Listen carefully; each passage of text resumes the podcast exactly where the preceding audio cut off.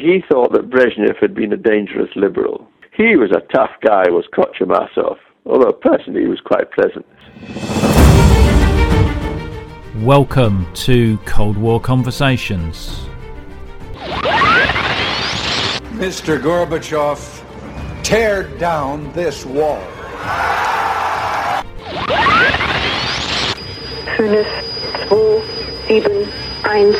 seven, six, six, nine, eight,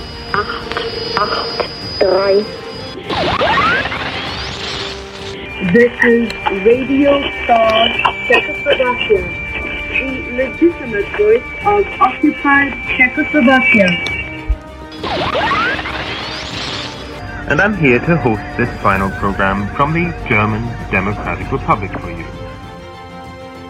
This is part two of our conversation with Colin Munro, who was the British Deputy Head of Mission in East Berlin from nineteen eighty-seven to nineteen ninety.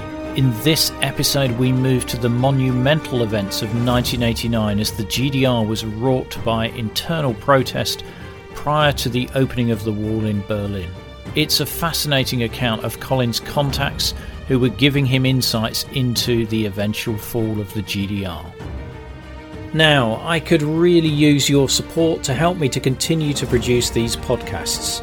A monthly donation of four dollars, three pounds or three euros via Patreon will really help. And you will get the sought-after Cold War Conversations drinks coaster as a thank you and bask in the warm glow of knowing that you are helping to preserve Cold War history. Just go to cold war conversations dot com slash donate. But if that's not your cup of tea, then leave a written review in Apple Podcasts or share us on social media. By telling your friends, you can really help the podcast grow.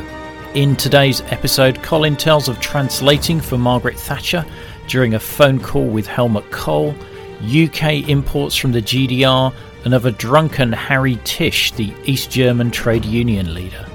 We welcome Colin to our Cold War conversation.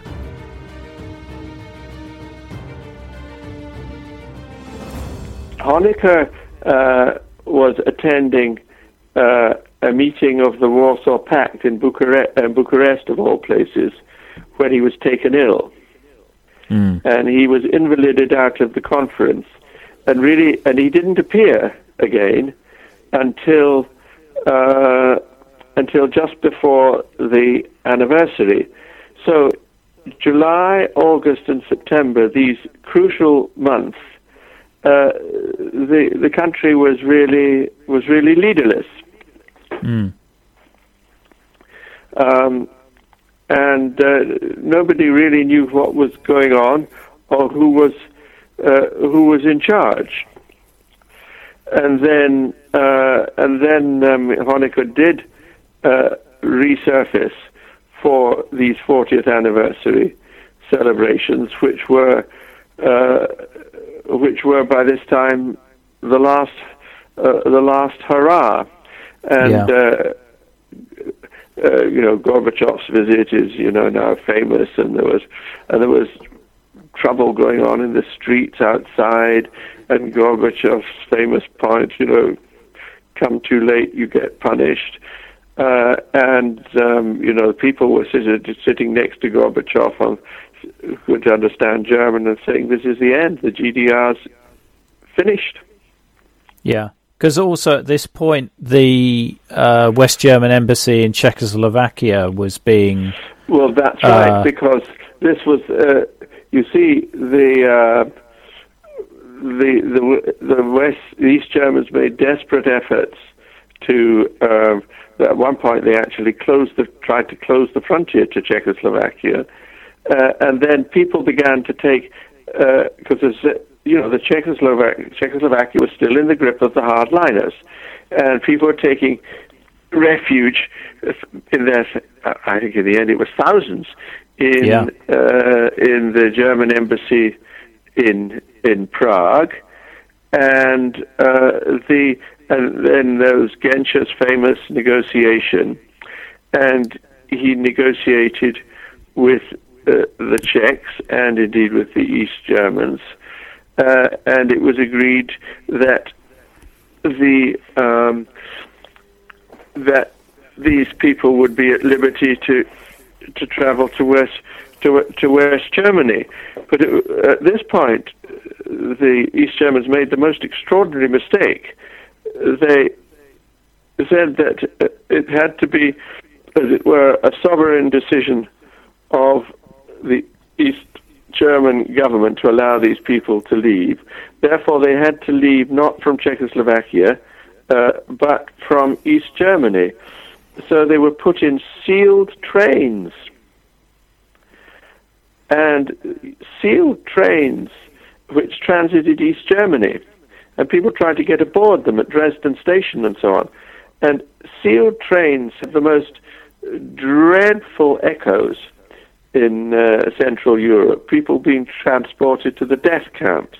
People trans- yeah. being transported to the Gulag.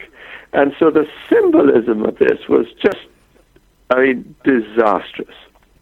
Absolutely disastrous. Yeah, and and then Honecker is deposed in That's October. Right. Um, uh, after the, uh, by now, well, in September nineteen eighty-nine, uh, what you might call the new political forces began to uh, to appear. Um, there had been meetings in in the Protestant churches, and the Protestant church uh, for some time. The Protestant church was important because it was an organization uh, heavily infiltrated by the Stasi, but was not actually under state control. And what is more, they had infrastructures, like the Catholic Church in Poland. They had buildings. They had photocopiers. Yeah. Uh, they could organize meetings, uh, and they uh, could provide an element of protection. And so uh, the uh, political parties, the, the refounded S P D, uh, the new political parties, the environmental movements, and all the rest of it uh, took place, got going under the uh, auspices or the umbrella of the uh, of the Protestant of the Protestant Church, and of course, m- most famous of all are the peaceful demonstrations after the Monday prayers in the Nikolaikirche in Leipzig, and mm. these these demonstrations gradually uh, sort of grew and grew and grew, uh, and um, until it came to the the famous. The, fa- the crunch one was whether uh, the security forces would be turned on them or not. And in the event, as as we all know, maybe Krenz uh, played an honorable role. It's not, not entirely clear. But uh, what was what is clear is that there was uh, sort of a breakdown. Uh, there was no. This was a, a command and control system in East Germany. And there were no longer any commands, and there was no proper control. Yeah. Uh, and so, in, in the in the light of all this, the Politburo decided that they would have to uh, that Honecker had to go, and uh, and he was forced into retirement. And Krenz uh, was the anointed successor, but uh, uh, by now things were. Uh, really spinning out of control, and um, Egon stands for Er geht auch noch, he'll go too. Um, and um, Krenz went to uh, Krenz went to Moscow uh, right at the end of October, uh, and that, my most interesting meeting with the Soviet embassy was was to have a, a sort of debrief on the visit. Mm. And it was, it was at this point that the Soviet embassy to, told me that they too thought that uh, unification was a possibility, but that we had to be very careful. There was no... Uh, uh, Moscow was not prepared for it. it. Things could spin out of control, and uh, nobody knew who was giving orders to the Soviet forces in East Germany. That was... It, well, the, the Soviet embassy didn't know that. Well, you see, the Soviet embassy was headed up by an apparatchik called Kochemasov, who was a member of the Central Committee. Right. And he thought that Brezhnev had been a dangerous liberal. He was a real tough... Wow. He was God. a tough guy, was Kochemasov, although personally yeah. he was quite pleasant. Uh, the number two uh, became a great friend of mine, a chap called Igor Maksimichev. And he he was a bit of a wobbler, but then he came firmly down on the side of perestroika, as did number three, who was perhaps the biggest brain in the embassy, a chap called uh, Vladimir Grinin, who until recently was Russia's ambassador in Berlin. Okay. And um, they invited me to their embassy, Uh, uh, uh, Grinin and uh, Maksimichev and one other guy uh, for a debrief on the Krenz visit, and it was the most extraordinary experience. They had on a big round table the protocols of the Potsdam conferences in nineteen forty-five. Right. And they said, well, now basically their message was the time has come to resume full power control of Germany. You control your lot, we'll control ours. Here are the things that we agreed on in nineteen forty-five, uh, and here are the things that we haven't agreed on and things we've got to agree on now. And we need to have a meeting of the four powers to uh, sort of recalibrate the management of Germany. Well, so they were saying that they would take over the the running of East Germany. Well, no, they wanted, at this point, their policy was, to the extent that they had a policy, was that the two German states should stay as they were. Yeah.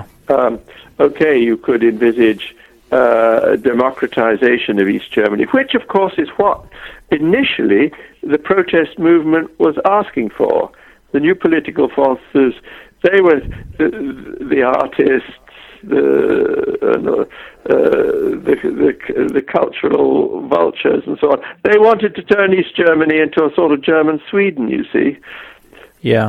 Um, but this lasted about a month, uh, and so the the Soviet uh, the Soviet position was rather on that on on those lines. But for this to happen, they argued that we uh, there needed to be uh, that the um, the Western Allies needed to exert control on the West Germans.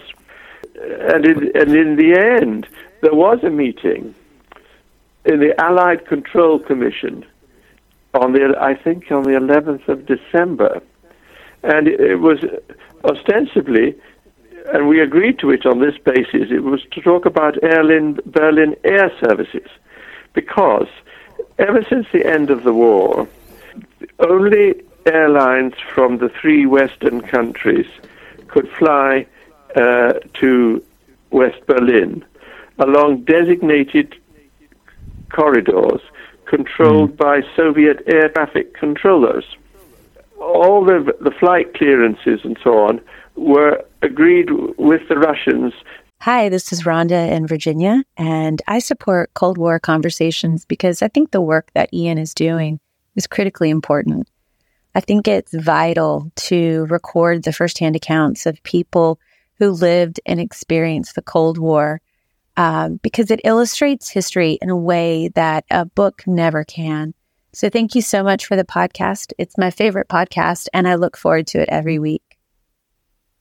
To be like Rhonda and help to preserve these incredible stories of the Cold War, as a monthly or annual supporter, you'll be able to listen ad-free, you'll become one of our community, get the sought-after Cold War Conversations drinks coaster as a thank you, and you'll bask in the warm glow of knowing that you're helping to preserve Cold War history. Just go to coldwarconversations.com slash donate to find out more. In the in the control building in West Berlin every day since... Yeah. That was why the airplanes had to fly at ten thousand feet, because that was where airplanes flew in nineteen forty-eight. Um, and so this, of course, air services arrangement was no longer, um, you know, up to up to up to speed, and so it was, so it was agreed that there would be uh, a meeting to discuss it. But of course, the optics were that this was the four powers telling the Germans what to do all over again. I, I may say, uh, Missus Thatcher, who we might speak about later, she was in favour of all that. Yeah, telling the Germans what to do. Yeah. Um, but uh, the the point was that the uh, these what you might call forward thinkers in the Soviet embassy could see the way things uh, were going, and the point about them not not knowing what was going on with regard to Soviet forces was because the Soviet embassy was was split. There was a large K G B contingent. And remember, there was a uh, there was a K G B officer called Vladimir Putin in Dresden at this time. Yes, and the Soviet uh, the Soviet military high command in Moscow was giving the orders to the group of Soviet forces in Germany, as they were mm. called. Um, not the and probably Ambassador Kochemasov would know what was going on, but not Untrust, untrustworthy diplomats like Grinin and Maksimichev. Yeah. yeah. Uh, so, and, and the tension, the tension uh, at the Soviet embassy on uh, uh, the National Day on uh, seventh of November was absolutely palpable. I mean, it was incredible. Yeah. yeah. So that's what that's what I meant. By, that's what I meant by that. But it was also. Uh, this uh, what Greening and uh, uh, and it coincides. Uh, and I sent a report on this uh, to London, uh, to London, uh, which was um, you know, which I think that was you know, the Prime Minister saw it and all the rest of it. It was, it was regarded as also by the West Germans as a key bit of uh, a key uh, sort of bit of evidence as to how the situation was unfolding in Moscow. Yeah, yeah. And so, you know, they, they, the there's the, the famous Schabowski press conference. Um, oh, yeah. And is, is that when you first heard that the wall was open? Well, uh, I, t- I can tell you exactly. It's like Kennedy's assassination. Everybody remembers where they were on that day. Yeah. Uh, I was at a conference in the Reichstag, uh, in West, which is uh, just over the border in West Berlin, yeah. and it was one of these. You know, there were endless meetings and discussions and visits and goodness knows what. And anyway, this, uh, I think there were a whole lot of uh, Bundestag deputies from West Germany there, and uh, and we were having a drink at the end of the conference, and the host, the Minister for Inner German Relations, Frau Dorothea Wilms, was giving a nice little speech from a from a lecture, and then somebody came into into the to our to the room and handed her a note, and she said, well, "I think you're going to all be very interested in this. This is what Gunther Schabowski has just said at the press the press conference in East the evening press conference in East Berlin, uh, sort of about five hundred meters away at the press center." And then, and I've never seen journalists part company with their drinks so fast in all my life. And so we all rushed off to our uh, sort of to our stations to find out what was going on. And yeah. in my case, that meant driving back home over Bornholmer Straße, and I was at, I was. pretty tired. Anyway, I thought I'll, I'll go via Bornholmer Straße anyway, as usual, and I'll ask the Fopos what's going on. So I got to Bornholmer Straße. This must have been about, oh, about quarter to eight or something. And there right. were a few people, a few more than normal, sort of milling around on the eastern side of the wall. I said, "What's going on? What's this stuff about Schabowski?" And they said, "We haven't heard anything. You know, nobody tells us anything." Um, And um, so, and so I went. I went home, and I told my wife what was going on. And we thought, well, we'll switch on the telly and see what's going on. And we were completely exhausted, I have to tell you.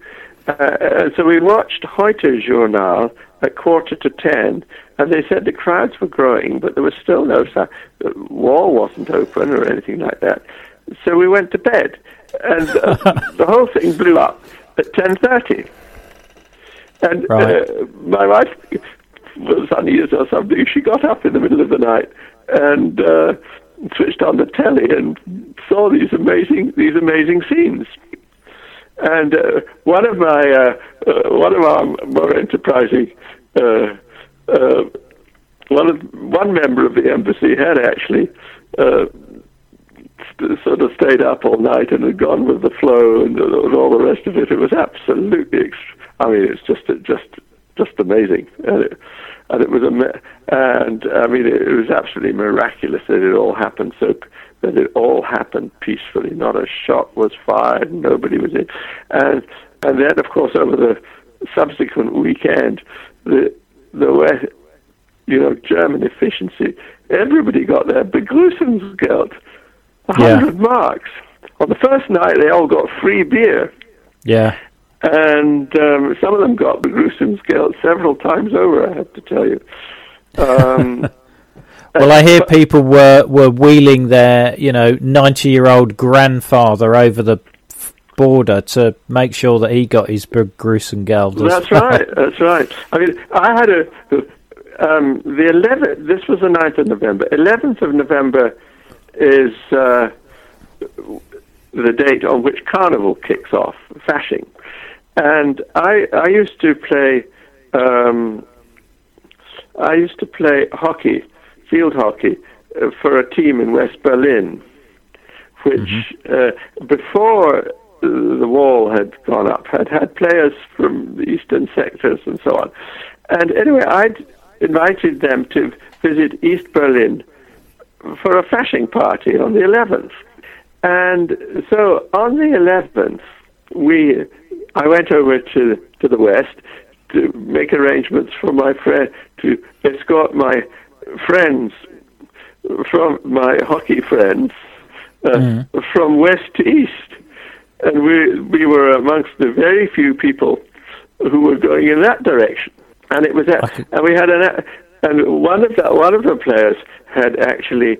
Uh, A few months before, he'd done a runner from East Germany, and he was very afraid, but we said, oh, everything's changed, you'll be all right now, my boy. And um, and so and the, and so these characters, and there were uh, there were some quite amusing rough diamonds in this team, and they marched up to the Fopos, and they, to the Fopos, and they said, well, where is our Begrüßungsgeld? Uh, brilliant, brilliant, brilliant. And, uh, and one Fopo said, oh, so weit ist es noch nicht. It's not qu- quite got to that stage yet, but who knows? yeah, uh, uh, that's brilliant. That is, that is brilliant. What, what was the U K government's position? I mean, what did they tell you to do? Well... Uh, now we come to Missus Thatcher. Um, Missus Thatcher, uh, as is well known, uh, she tried to stop, slow down, or um, stop, or if not stop, slow down German unification. She had been reading up on it um, during her summer break, apparently. And you see, she disliked Kohl intensely. I, I, in nineteen eighty-three, I, I did some interpreting on the telephone between the two of them, and they just talked past each other. Um, and she resented Kohl, uh, and she was, well, she had one good reason for being worried about German unification, and that was if it got out of control, and the, res- the result was that Gorbachev got overthrown, uh, that would be, let us, uh, to put it mildly, a sort of a bad outcome for East-West relations. That was mm. her good reason. Her bad reason was, as I say, resentment and suspicion of the Germans and so on. Um, and I did quite a lot of work on this ten years ago, and we, together with the Foreign Office historian, so we found two remarkable converse, uh, records of conversation. One was with a conversation with Mitterrand on, I think it was the third of, uh, anyway, it was early September nineteen eighty-nine. And she said to Mitterrand, it would, would be a disaster if Germany was reunited and we had the euro as well. uh, now, as it in the end turned out, the euro was Mitterrand's answer of how, uh, not a very good one, but it was his answer of how to control a, an enlarged, uh, united Germany if it should come to that. And we found that record in the French archives, not in our own. Right. And then, about three weeks later, she had a tete-a-tete with Gorbachev, and she said to the Gorbachev, oh, frontiers must stay as they are. Don't believe all this stuff about NATO being in favor of the unification of Germany. We aren't. Now, according to number ten's record, it was Gorbachev who said that. But according to Gor- the Russian record, it was Thatcher who said it. And how do we know what Thatcher said? Because Gorbachev instructed his advisor, Chernyaev, to go round to the West German embassy and brief them on what Thatcher had just said. Right, right. And the West Germans had the record of what they were briefed on. And so the West Germans knew exactly from where she was coming from. And in in the embassy in East Berlin, we were a bit, bit mystified by all this, because we we could see a, a real opportunity. We, the British, I think, have been the most consistent on our standpoint, uh, on our standpoint that Germany should be, could be reunited if the conditions are right. And now the conditions were coming into view, and she was trying to overturn our policy. Yeah. And uh, and so uh, this uh, uh, Christopher Mallory, the ambassador in Bonn, had an extraordinarily difficult time. It's all very well recounted in his book about the Cold War, incidentally. Anyway, um, this sort of battle went went on through s- several phases, and basically the the officials uh, the officials were all who were in in charge of our policy were uh, weighing in uh, as best they could to get it to change it, mm. or to, to stop it, because apart from anything else, she certainly didn't have the support of the Americans.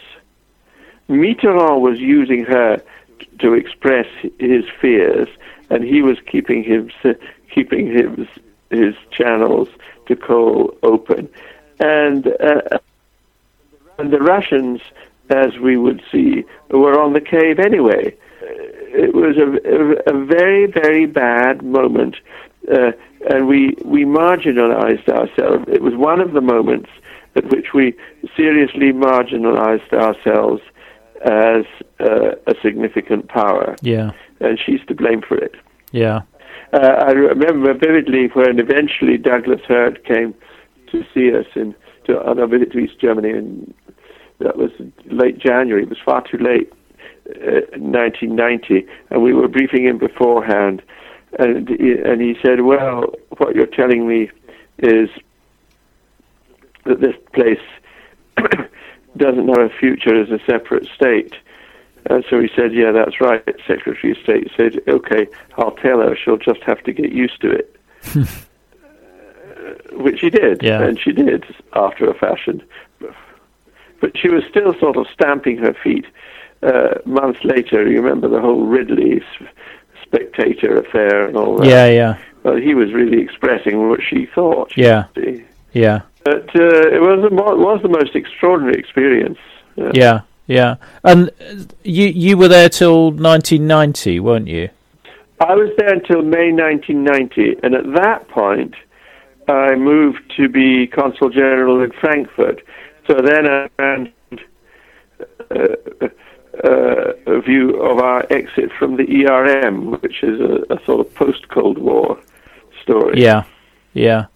And when when you left, I mean, you you could see that, you know, that the East Germany was going to be subsumed into West Germany, and oh yes, the um, uh, I mean the the key event was that there were there were elections to the Volkskammer.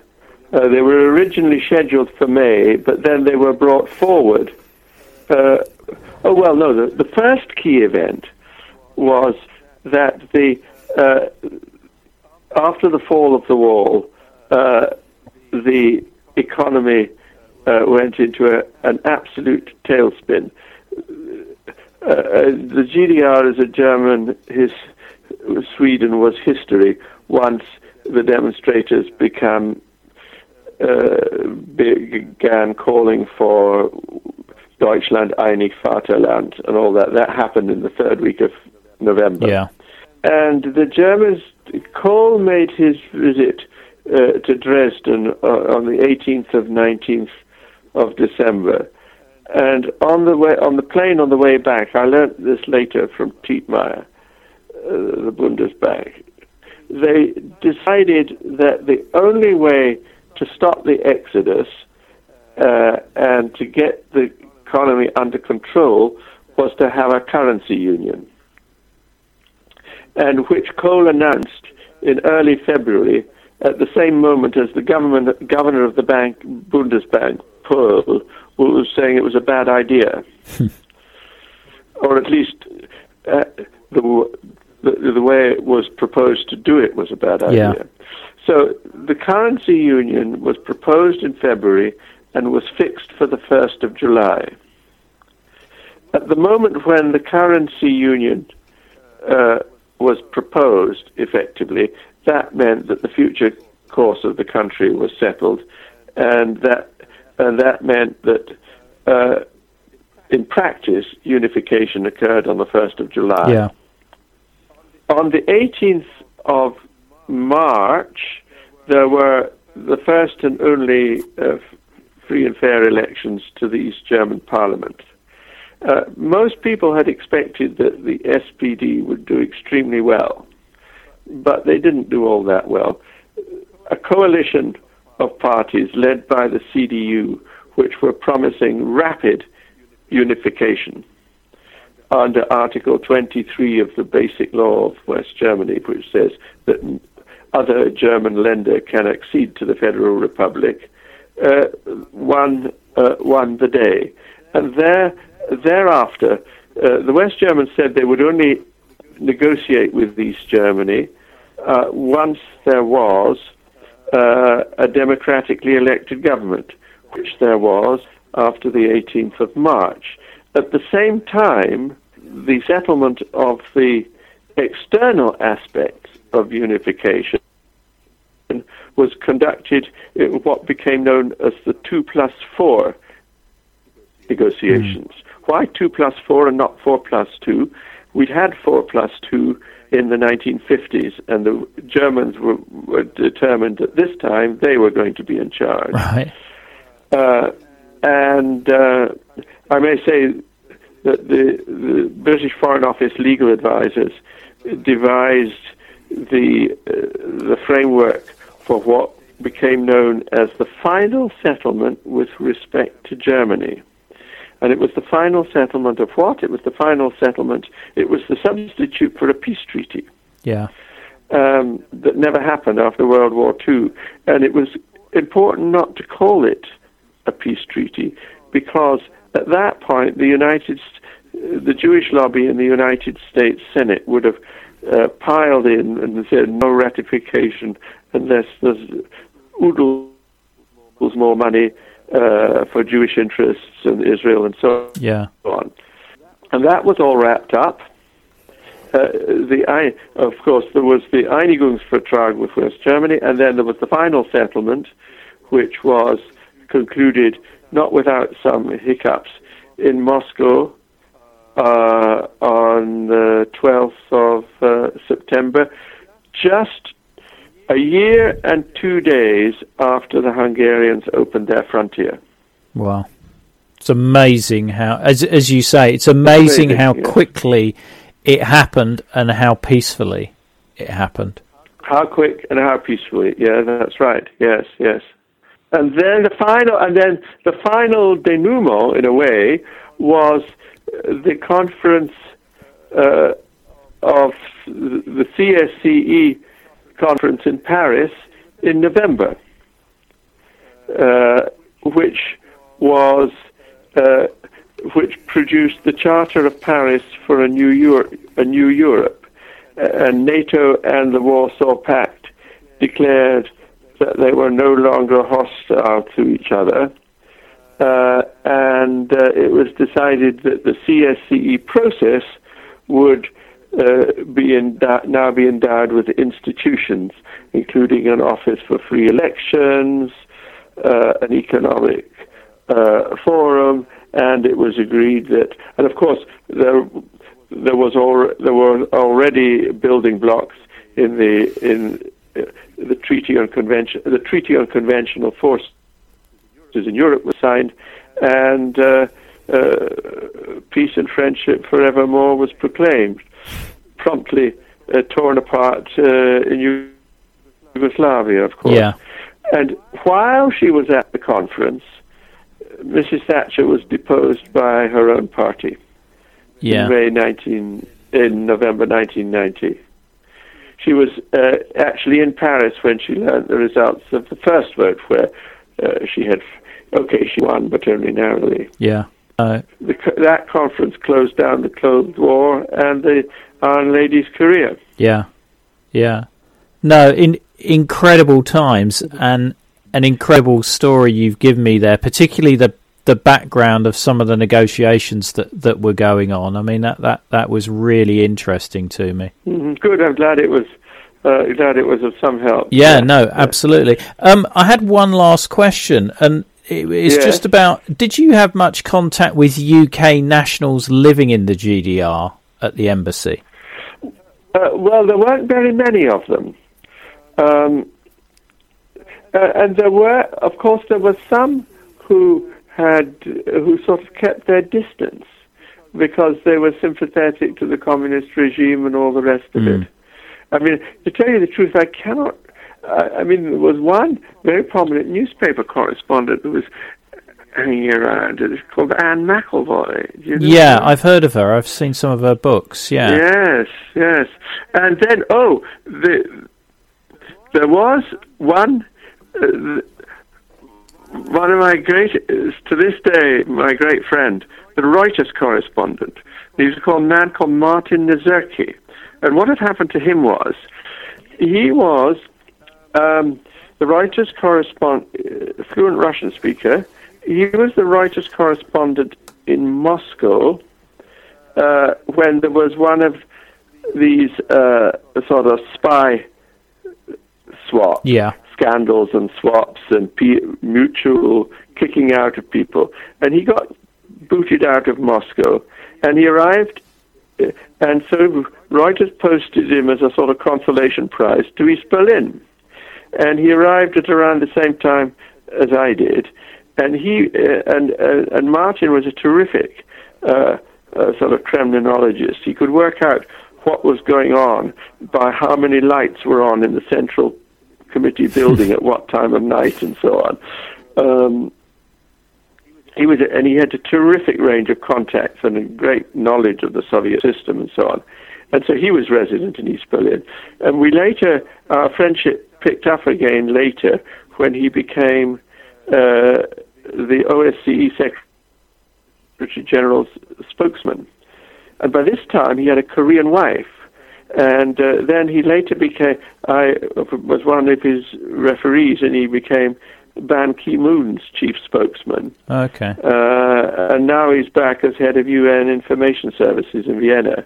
So he was he was resident in the G D R. But there were re- we had, uh, but one of our big tasks was East Germans who had got married or who wanted to get married to British citizens mm. and, and were trying to get out. And we, uh, and so we always had a list of sort of family unification cases, which we presented to the East Germans before each and every visit. And we said, if you want X, you're going to have to um, let out the following people. Right. And, well, you know, we, with persistence and so on, we were successful in some cases, but not in all. Yeah. Oh, and we had a few, and we had a few lectors, you know, under the cultural exchange program, teaching English at uh, East German universities. Uh, quite a few of them in the end. Yeah. So there was, but it was a it was a very small commu- It was a very small community, really. And we have further photos, videos and information on this episode in our show notes, which will show as a link in your podcast app. Now, this podcast would not exist without our generous Patreons, and I would like to especially thank our Politburo level members who contribute a generous thirty US dollars a month each to help keep us on the air. They are Tony Sowards, Sam Hardwick, Nicholas Butter, Jeffrey Jones, Matthew Comstock, Frederick Esposito and Peter Ryan. Don't forget, if you'd like to get one of those Cold War Conversations coasters, help keep us on the air, then head over to coldwarconversations.com slash donate. If you can't wait for the next episode, do visit our Facebook discussion group, where listeners just like you continue the Cold War conversation. Just search for Cold War Conversations in Facebook. Thank you very much for listening. It is really appreciated. Goodbye.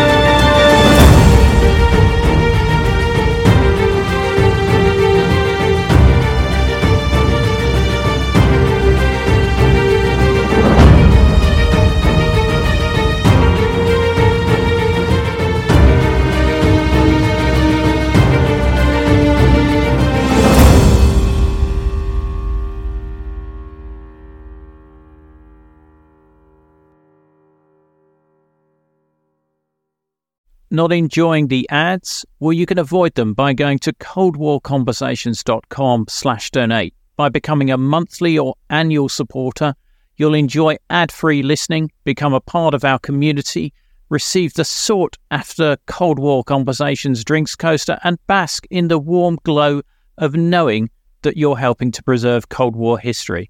Just go to coldwarconversations.com slash donate for more information.